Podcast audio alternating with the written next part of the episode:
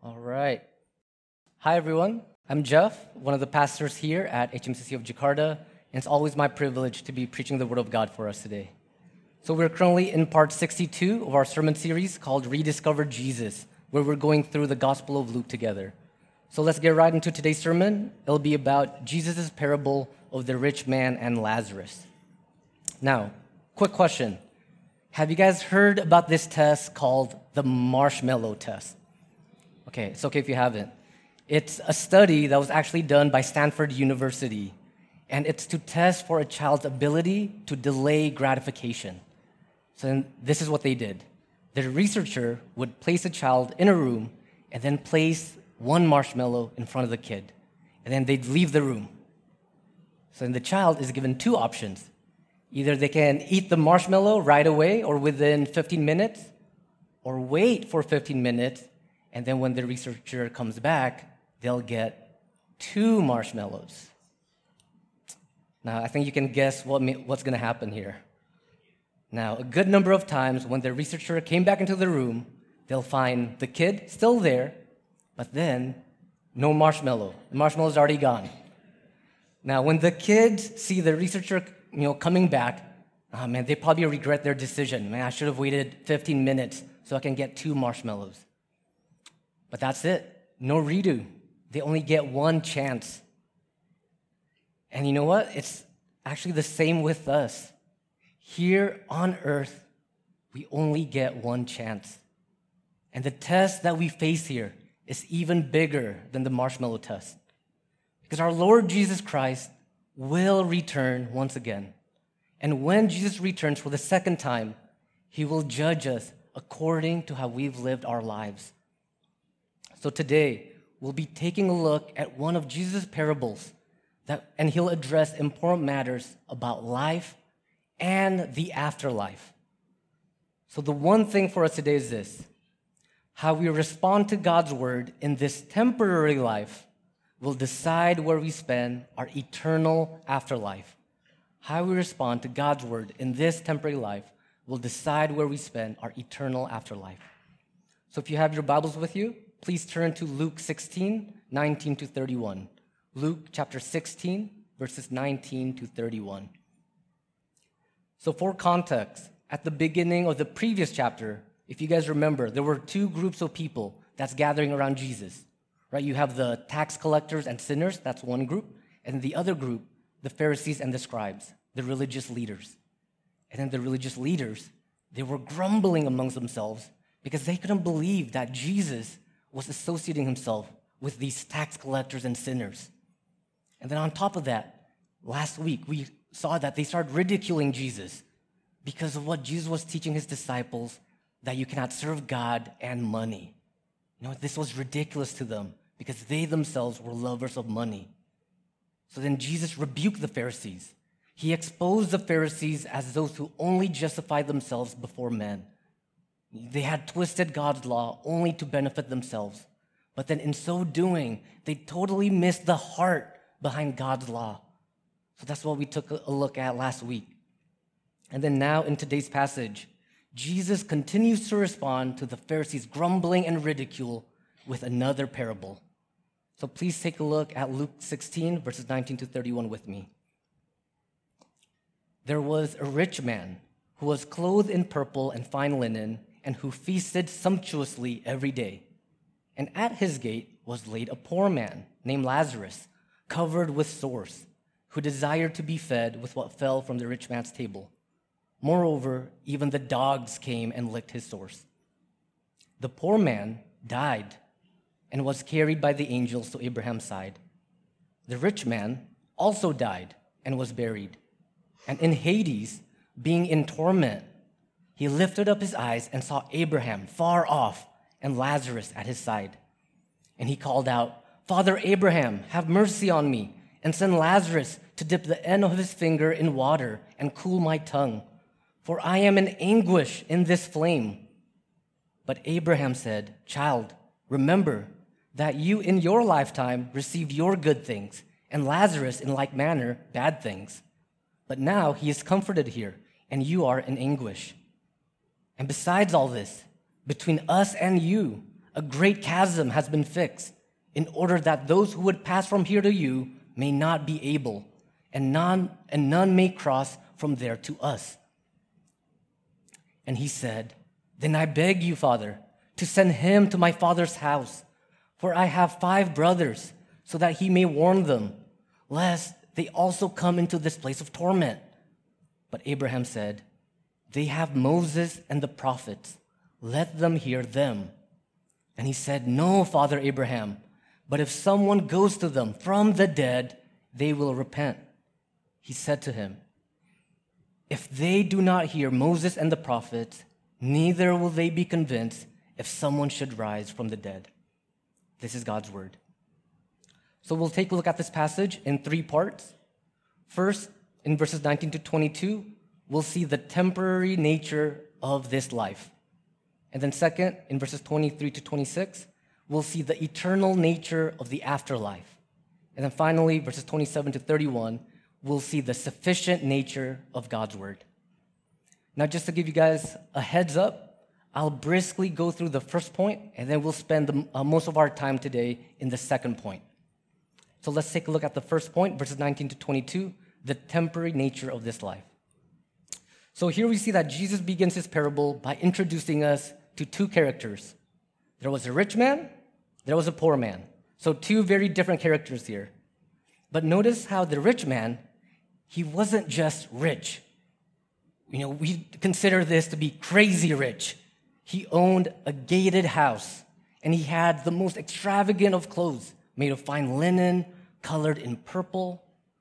Now, back in those days, the color purple is the most expensive color because the dye was so labor-intensive to make. The source of the dye is this mucus that comes from specific snails from the Mediterranean Sea. And it took thousands of these snails just to make 1 ounce of this purple dye. So then that's why during those times, the color purple, it was associated with royalty and wealth. So it's very expensive to make. Now this guy, the rich man, he made it a habit to wear these kinds of extravagant clothes, not occasionally, but every day. And he feasted luxuriously every day. So that's the kind of person he is. So what did he do with all of his worldly riches? He enjoyed it all for himself, spending his money for his own enjoyment, comfort, pleasures, every day, all the time. And then on the other side of this house, we see that outside the gate, there was a poor man named Lazarus. And Lazarus wasn't just poor. He was deep in poverty, hunger, and sickness. So totally the opposite of this rich man. You know, he was homeless, probably wearing the same dirty clothes every day. And his body wasn't covered in purple. It was covered in sores. So imagine raw, open wounds. And he's starving, but he can't afford any food. So he desires to be fed from the rich man's table scraps. And then to make matters worse, wild street dogs came and licked his sores, tormenting him. And I imagine as he lay there, he wouldn't even have enough energy to try and shoo the dogs away. So imagine this is his life. Hunger, discomfort, pain, every day, all the time. So Jesus is highlighting here 2 people living lives that cannot be more different than one another. One received all these good things, and then the other received all these bad things. And then what happens next? Let's look at verse 22.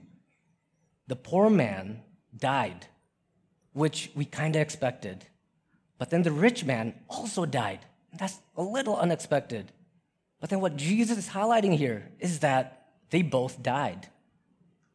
You know, there's this famous quote, "Death is the great equalizer." So it doesn't matter whether you're rich or poor, whether you own a home or homeless, dressed extravagantly or simply, eating luxuriously or barely eating. At the end of the day, everyone will eventually die. And that's because our lives here on earth are temporary. We're only here for a limited amount of time. And that end will come relatively quickly because our lives here on earth are very brief. We're here today, gone tomorrow. And I think we've all felt just how quickly time can pass us by, right? Just think of this past year. Can't believe it's almost Q4 already. Felt like it was just the beginning of the year. And if you look around the church, the kids, they've grown up so fast. And then for those of us who are almost 30 or over the age of 30, you know that our bodies are starting to break down already. It felt like yesterday we were much younger. Now we're taking more vitamins and our body is not functioning properly, not optimally. You know, time is passing by so quickly, isn't it? And one day our bodies will completely stop functioning. We'll all die. Our lives on earth are temporary. And Jesus is describing two extreme examples of temporary lives on earth: extreme comfort and extreme suffering. But in reality, we may be somewhere in the middle. We experience some sort of comfort, but then we also experience some sort of suffering or struggle. So then what does this mean for us, that our lives on earth are temporary? Well, for those of us who experience both comfort and suffering, this should be both sobering and comforting. It's sobering because this reminds us that whatever we possess here on earth, whatever we experience, it will not last forever. So our worldly riches, wealth, health, that will one day end. But then it's also comforting because this reminds us that whatever we're suffering through, whatever our struggles are, it's also one day will end. So in that sense, it's both sobering and comforting. Death is a great equalizer. You know, there's actually something inaccurate about that famous quote. Because yes, you know, everyone will one day die. But what happens after death is very much not equal for everyone. And we'll see later on that for some people, their suffering will not end. So that's what we'll take a look at next: the eternal nature of the afterlife. So when the poor man died, he was carried by the angels to Abraham's side.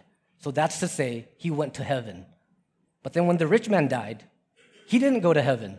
He went to Hades, or hell, where he was in torment, suffering. So these two characters, they went to two completely different places after they died. And this gives us a glimpse of the afterlife. Because after you die, according to Scripture, you'll go to one of two places. Either you go to heaven or you'll go to hell. And these two places are very much not equal. In fact, they can't be more opposite than one another. They're completely on two different ends of the spectrum.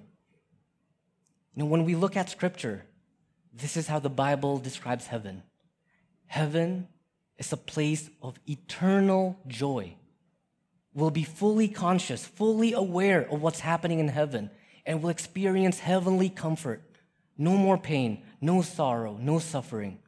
So whatever our burdens were on earth, there'll be no more.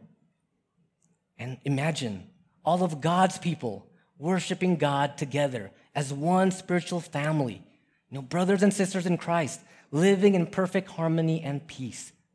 Just imagine that, you know, all of us living in heaven together, living life on life together, worshiping God together, kind of like what we're doing today, except it'll be far more glorious than what we can imagine. I know, you know, as we try to think about that, it's overwhelming. It's difficult for us to imagine that. But I think that's the point. You know, heaven is going to be far better than anything that we can currently imagine. You know, that's the amazing thing about it. And then not only that, but it'll last forever. And that concept of forever, of eternity, that's also something our minds actually can't wrap around. It's difficult for us to imagine endless time. But that's what heaven is. It's goodness beyond anything that we can imagine for as long as more than we can imagine. So that's heaven. So after Lazarus died, this is where he's now at. He's at a place of eternal joy that's never ending. Now, on the other hand, the rich man, after he died, he's being tormented in hell. Now, I said the word hell, so before I continue, let me just address the elephant in the room.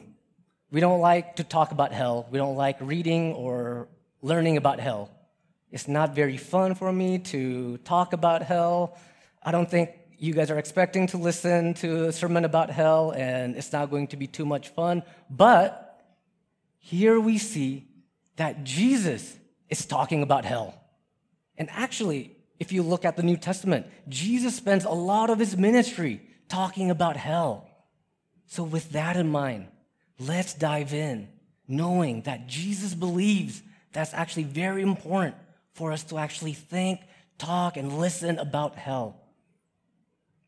Now, the Bible describes hell as the complete opposite of heaven.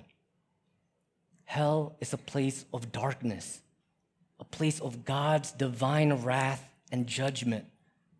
Because in hell, there will be endless suffering. It's a place of weeping and gnashing of teeth.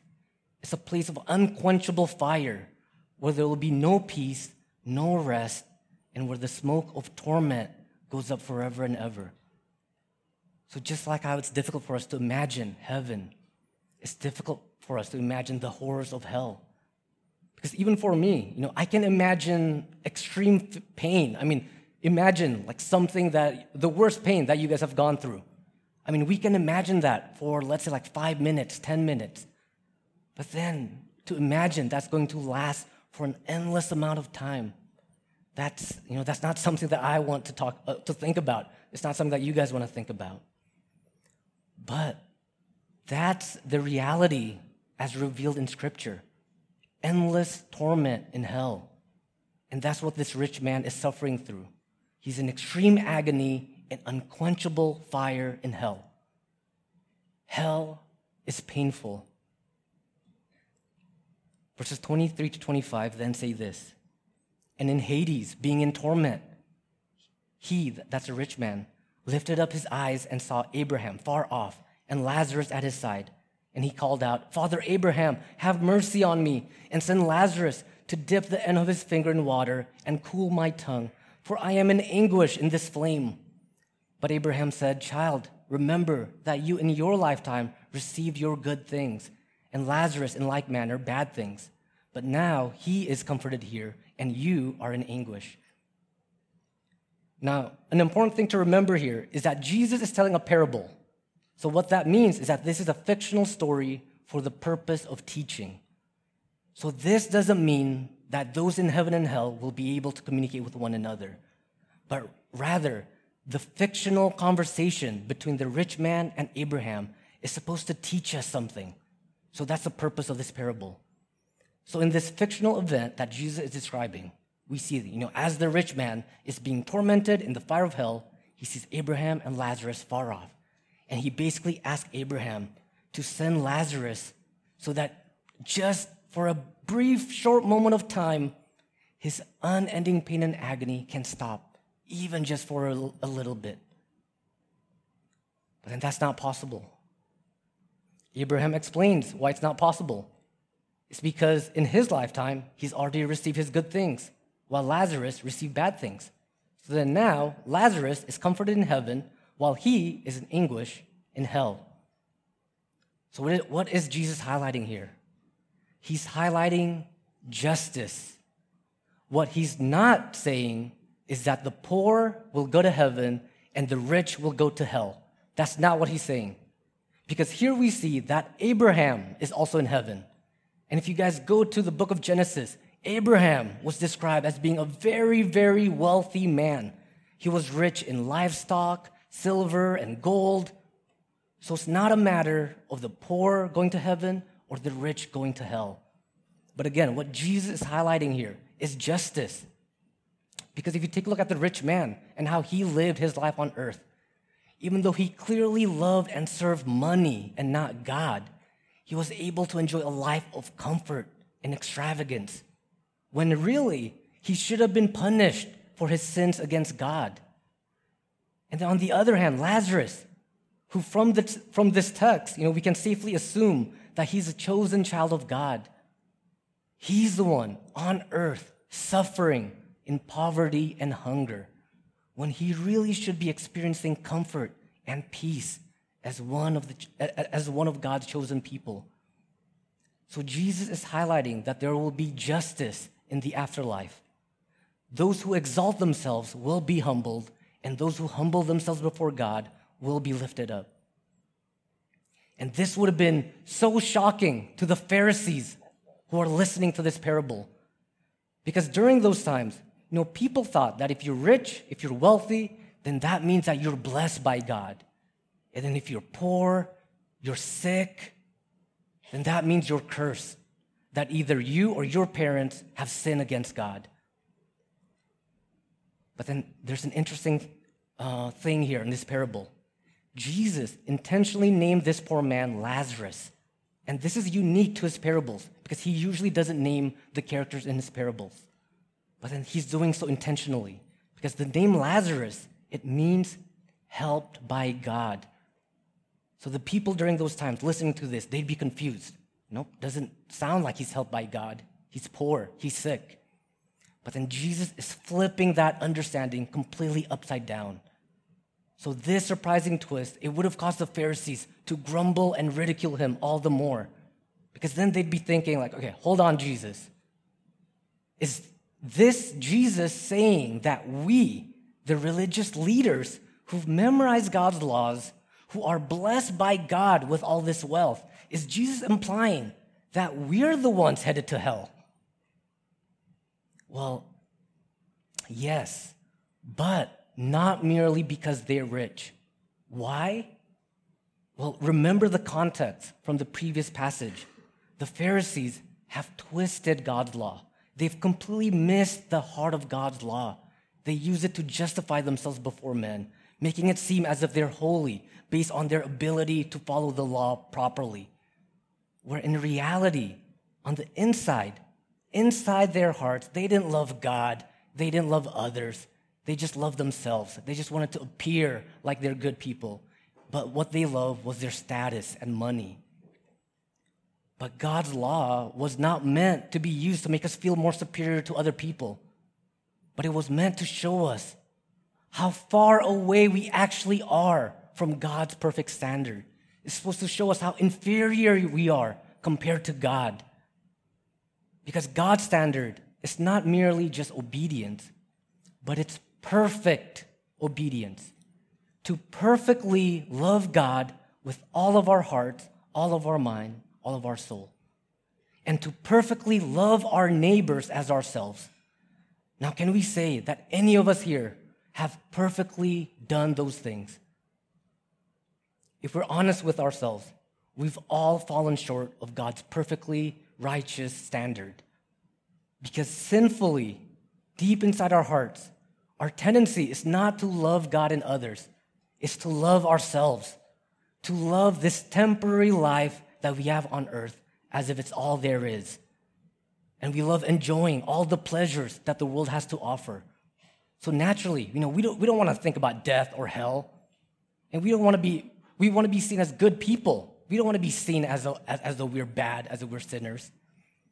So then what we do when we sin, we tend to justify ourselves.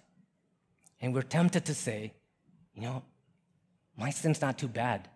You know, actually, if I compare myself to this person, I think his sins are bigger, and he's struggling with his sin more than me. So actually, I'm not that bad. I don't deserve to go to hell. You know, that's the kind of thinking that would make the Pharisees upset and offended by Jesus' teaching about hell. Because hell is offensive to us if we don't believe that we deserve hell. It's only offensive if you don't believe that you deserve it. Now, I know of someone, and this person, he wasn't a Christian at the time, but this person tried to not sin for one day. But then guess what he found out? As hard as he tried, he realized that it was so easy for him to think about sinful thoughts, for him to act and behave in sinful ways. You know, at the time, he wasn't even a Christian. He's a Christian now.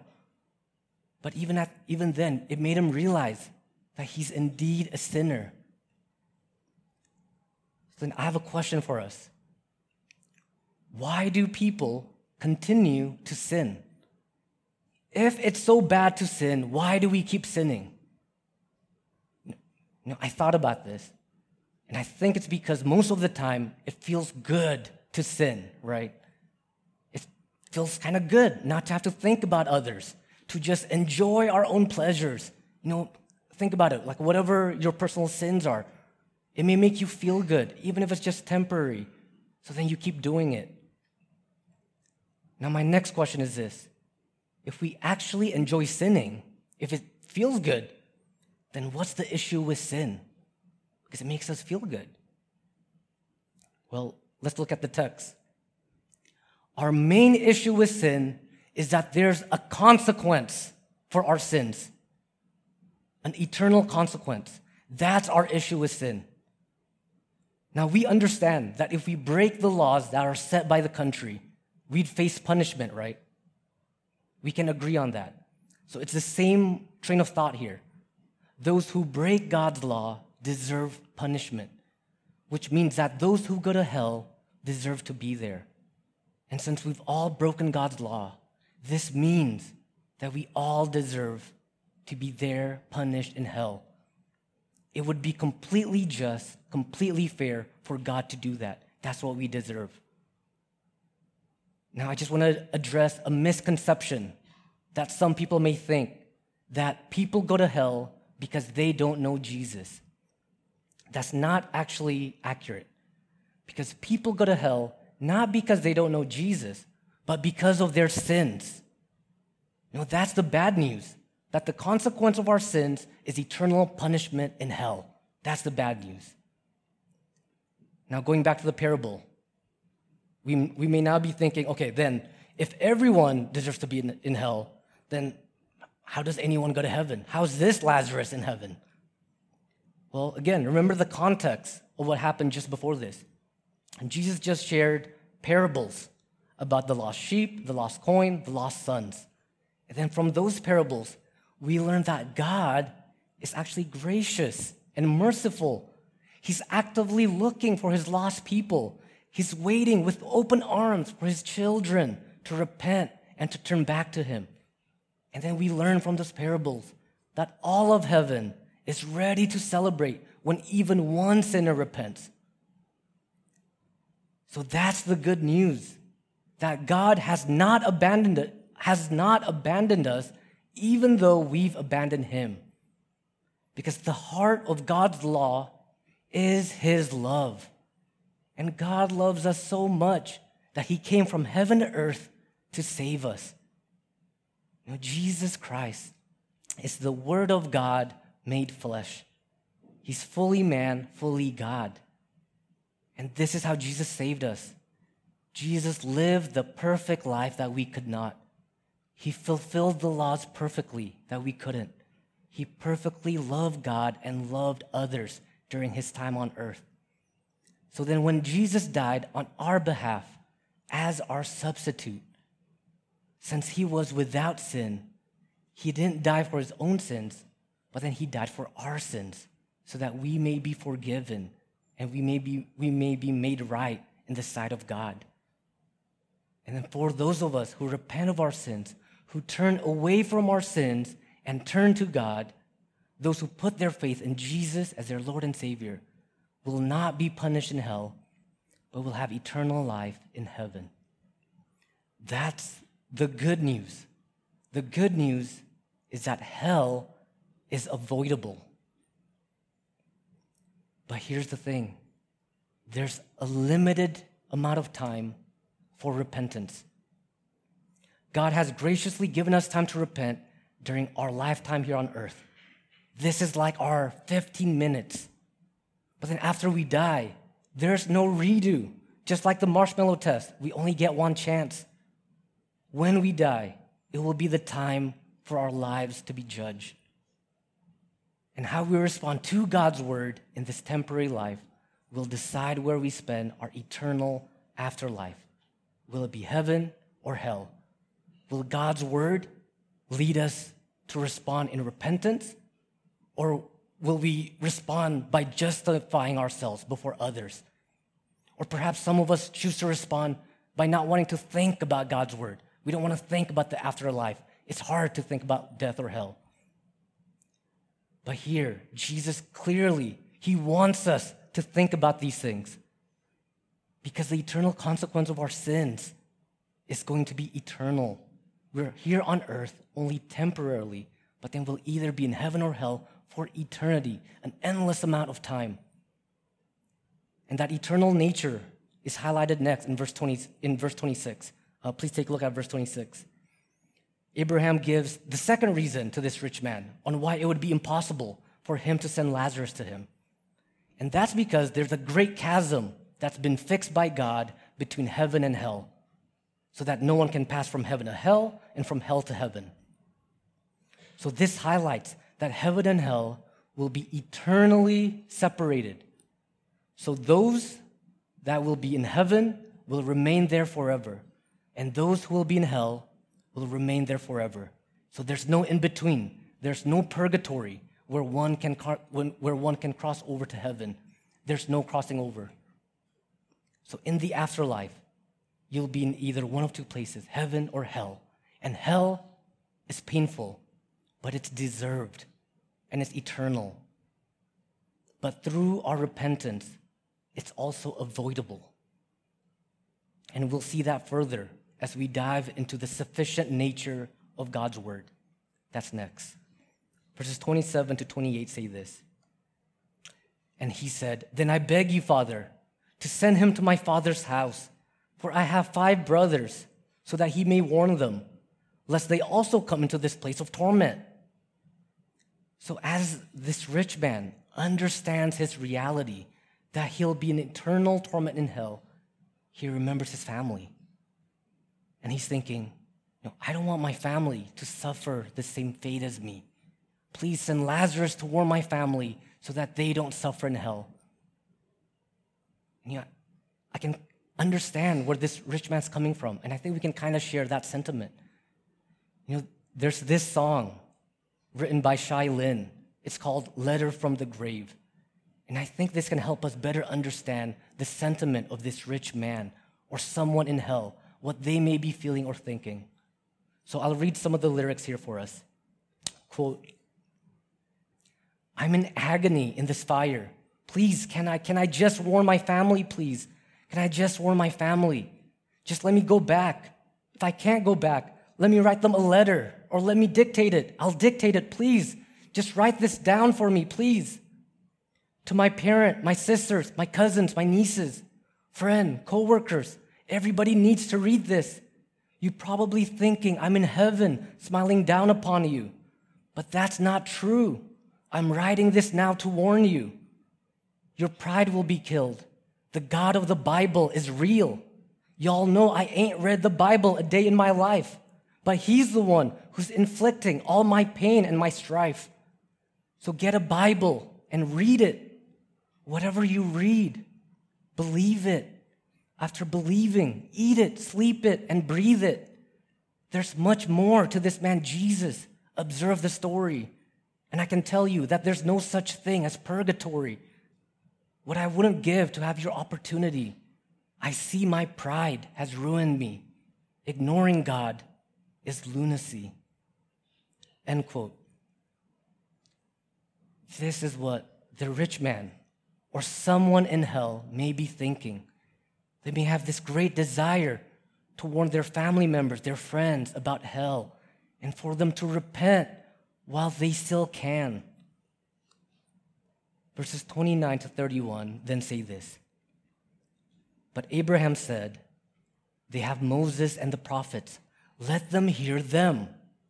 And he said, 'No, Father Abraham, but if someone goes to them from the dead, they will repent.' He said to him, 'If they do not hear Moses and the prophets, neither will they be convinced if someone should rise from the dead.'" So Moses and the prophets here, it refers to what we now know as the Old Testament. So Abraham explains that the rich man's brothers, they already have God's word to teach them all that they need about torment in hell and about repentance. But then this rich man, he disagrees. He refutes Abraham. He doesn't believe that scripture would be enough. He says, "No, send Lazarus. send someone from the dead, then my brothers would definitely believe that there is this eternal torment in hell. But then what Abraham's basically saying is this: God's word is enough. It's sufficient to convince us of our sins and to save us from eternal torment in hell. Because if you try to follow the laws perfectly, you'll see the heart behind God's law. You will see how impossible it is to obey it perfectly, to love God and others perfectly. So it'll point you to your sins. It'll point to your need of a Savior. So Old Testament Scripture also points to a coming Messiah, the Savior who we need, the Savior who would save first the Jews and then the Gentiles. That's all already in Scripture. God's word is sufficient. It's all we need. So what Jesus is basically saying is this: if you don't believe in God's word, you won't even believe if there's other signs and miracles. Even if someone resurrects from the dead to warn you, you wouldn't even believe it. Now, by God's design, there was actually an actual man, a friend of Jesus, who was also named Lazarus. So this is a different Lazarus. The one in the parable, fictional. There's a real man who was named Lazarus, Jesus' friend. And he died. And Jesus actually resurrected from the dead. So what this parable is talking about, like God's design, it actually happened. There was a Lazarus who was resurrected from the dead. But then, how did the Pharisees respond? They still didn't believe in what Jesus was saying, in what he was teaching, what he was doing. Actually, this resurrection was not enough for them. And what they ended up doing, actually, they planned to kill Lazarus because they're thinking, actually, a lot of people witnessed Jesus resurrect Lazarus, and many people came to believe in Jesus. We don't like that, so we want to get rid of the evidence that are pointing people to Jesus. They planned to kill Lazarus. That's how they responded. And not just Lazarus. We know that these religious leaders, they ended up leading the charge to also kill Jesus. And we know that they succeeded. Jesus was crucified and he died. But then in 3 days, Jesus himself resurrected from the dead. And he revealed himself to the apostles and to hundreds of other believers. This is noted down in the New Testament.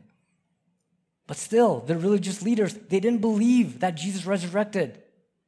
So then what they ended up doing was that they ended up persecuting and killing Christians who still believe in this Jesus. They arrested the apostles multiple times, telling them to stop spreading the teachings of Jesus. But then the apostles refused, and hundreds of Christians refused. So then they were tortured, and they died because of their faith. And we can read about this in the book of Acts. The mind-boggling question is this: why would hundreds of people be willing to be tortured for Jesus? Because logically, let's think about this. If someone said that they were God, and then they were killed, and then nothing happened, they remained dead, you'd expect the followers to realize that it's all a lie, and for them to just scatter and to just move on with their lives, right? You know, they wouldn't want to be tortured to die for a meaningless cause. So then why were hundreds of Christians willing to go through torture and persecution? It's because they were firsthand witnesses to the life of Jesus, to who he is, what he did, and they saw with their very eyes the resurrected Christ in front of them. So then how can they continue living as if Jesus didn't resurrect? Jesus' resurrection completely changes everything. Because if Jesus truly resurrected, then everything that Jesus says is true. Then all of the Bible is true. You know, Jesus says that he will die and resurrect. That's exactly what happened. And if that's true, then that means that what Jesus is teaching about life, about how it's so temporary, that's not all there is, then that's also true. Then what Jesus is teaching here about the afterlife, then that must also be true. There's a heaven and there's a hell. Jesus' resurrection completely changes everything. And the first Christians lived their lives holding on to their faith with such steadfastness because they know that their salvation and their eternal life is real. It's truly secured in Christ. And these Christians, inspired by the Holy Spirit, they recorded their first-hand encounter with Jesus in what we now know as the New Testament. And why did they do that? It's so that we may believe in Jesus Christ, the one who's fully man and fully God, the one who died for our sins and resurrected, defeating death. Jesus is the only one who lived a perfect life, who crossed the great chasm, who made it possible for us to cross between earth and heaven. Now the big question is this: have you personally responded to the good news of Jesus Christ? Please don't assume that just because your parents are Christians or just because you grew up going to church, that it means you're guaranteed to go to heaven. That's not true. Because look at this rich man. He called Abraham Father Abraham, which points to his Jewish ancestry, his family background. But that didn't save him. And that's because each of us, we need to respond to God's word personally, on our own. So if you've not yet put your faith in Christ, or you're not sure yet about all this, if it's true or not, that's okay. For now, that's okay. But don't stop there. I encourage you to keep going. Wrestle through this. Because the Christian faith is not blind faith. It's not blind faith as if we don't know who we're putting our faith in and what's going to happen next. It's not. We know exactly who we're putting our faith in and exactly what is going to happen next. So if you have questions about the validity or the authenticity of the Bible, if you have questions about Jesus and his teachings, please talk to your Christian friends, to those of us here, talk to the pastors. Please don't just brush this aside as if it doesn't exist, because the consequence of this is your eternal life. So if there's one thing in the world that you'd want to be sure of, it's this. So if you're still wrestling with this, please do.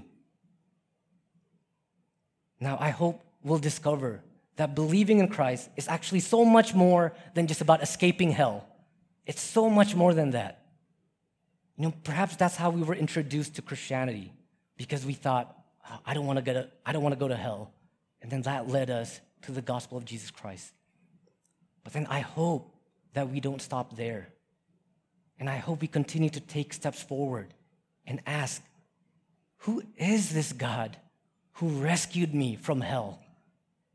And I hope that would lead us to greater worship and greater love for this awesome God who saved us from our sins, who rescued us from hell.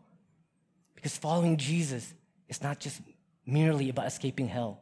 It's about a deep and intimate relationship with God and with his people.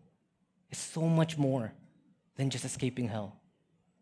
And the more that relationship is built, the more that you get to know God personally, the more your confidence in the gospel will grow. Just like how the first Christians were so confident, were so steadfast in their faith because of their personal relationship with Christ. So then, again, I encourage you, please wrestle through this. Wrestle through your belief and unbelief. If you're struggling, you can pray this: God, I'm honestly not sure what to believe right now, but please help me with my unbelief. I prayed those exact prayers when I was still trying to figure these things out. And by God's grace, praise God, he answered my prayers.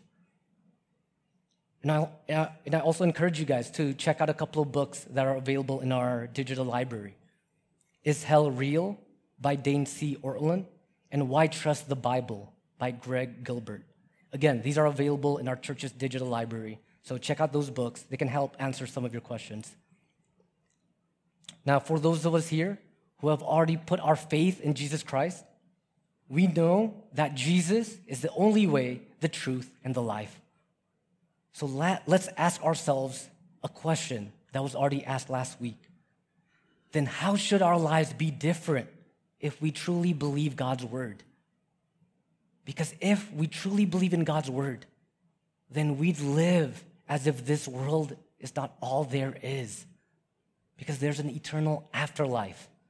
Then we wouldn't hold on to our worldly treasure so tightly. And that should affect how we manage the money and resources that God has entrusted to us. It should affect how we live out the heart of God's law, loving God, loving others. And this should also affect our evangelism efforts. Because if we truly believe what Jesus says about hell, then why are we not telling more people about how to escape hell, about how to go to heaven, about how to have a deep and personal relationship with God? You know, why aren't we doing that? So let's respond and help others respond to God's word in this temporary life, because it will decide where we spend our eternal afterlife. Now, to help us with our next steps, here are 3 life applications that we can do. Respond to God's word, live out God's word, share God's word. First, respond to God's word. God's word is sufficient to convince us of our sins so that we may repent of our sins, turn to Christ for the forgiveness of our sins and for the assurance of our salvation. If you haven't done that yet, I encourage you to do that for the first time in your life. And if you already have, then perhaps we need to keep responding to God's word on a daily basis. And then second, live out God's word. So the evidence of someone who has true, genuine faith in Christ can be seen through the way that they live their lives. So if someone were to observe your past week, you know, would they say that you're a God-fearing, God-honoring person? Because the gospel is not only to be believed, but it's to be lived out. Just like how the first Christians continue to live out their faith despite heavy persecution. And then third, share God's word. Share God's word to your family, friends, coworkers, strangers. Point them to the gospel of Jesus Christ. Point them to the only way, to the truth that will set them free, that will save them from hell, and lead them to a deep and personal relationship with Christ in heaven. So respond to God's word, live out God's word, share God's word. And again, the one thing for us is this: how we respond to God's word in this temporary life will decide where we spend our eternal afterlife.